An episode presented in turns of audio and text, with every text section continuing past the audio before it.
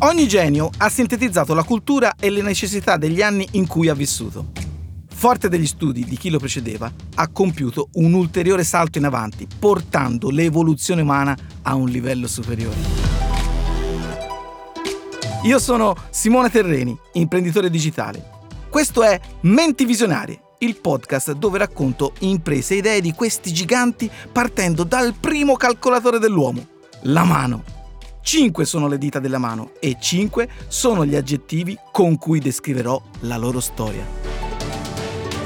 Le persone geniali di questo episodio sono nate nel 1973 e hanno reso la ricerca di informazioni su internet alla portata di tutti noi. Sto parlando di Sergey Brin e Larry Page. Determinati. Il professore di Stanford sta guardando stupito i due ragazzi di 23 anni seduti di fronte a sé. Quindi, eh, ricapitoliamo.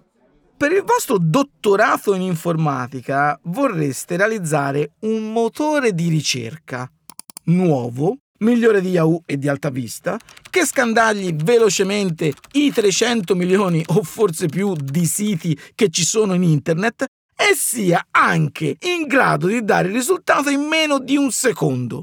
E ditemi, come volete riuscirci? Intendete scaricare l'intero web?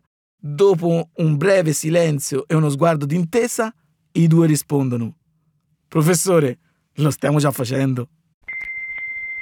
Scientifici. Larry Page e Sergey Brin sono cresciuti in famiglie di scienziati e studiosi. Hanno bene in mente il modello delle riviste scientifiche. Ogni ricerca acquista un valore ed è tanto più rappresentativa quanto più altre ricerche la citano.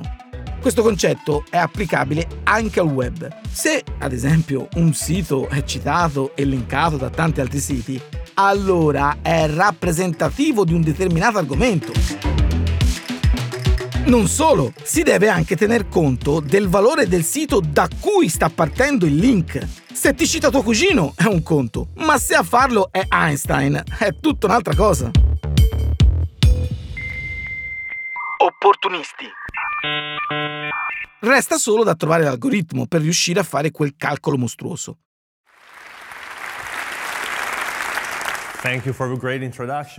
La sesta World Wide Web Conference a Santa Clara nell'aprile del 1997 raduna scienziati, ricercatori e matematici da tutto il mondo.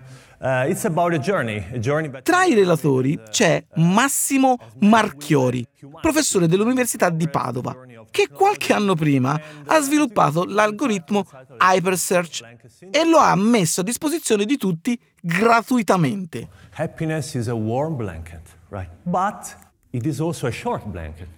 Page e Brin sono nel pubblico e non perdono neanche una parola dell'intervento del professore italiano. Terminata la conferenza, lo tallonano e lo riempiono di domande. Hanno finalmente trovato quello che cercavano.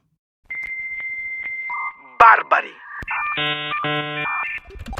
L'idea di Hypersearch è quella di creare un motore di ricerca che basi i risultati sulla relazione che la singola pagina ha con il resto del web. Proprio su questo concetto, Page e Brin basano il proprio algoritmo, PageRank. In pratica, non si deve più cercare il sito che abbia il contenuto più esaustivo su un determinato argomento, ma il sito più popolare, ovvero quello con più visite e più link di riferimento. Imprenditori.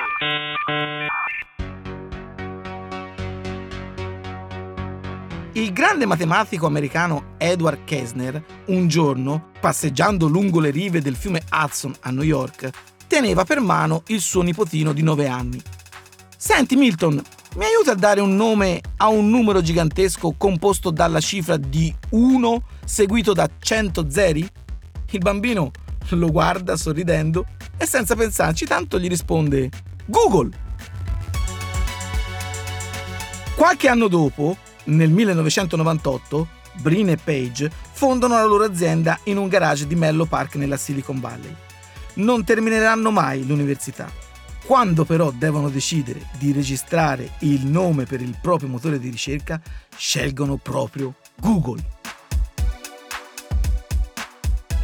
Larry Page e Sergey Brin riuscirono in pochi anni a classificare l'enorme quantità di informazioni sul web e grazie a loro oggi in un attimo riusciamo a trovare tutto.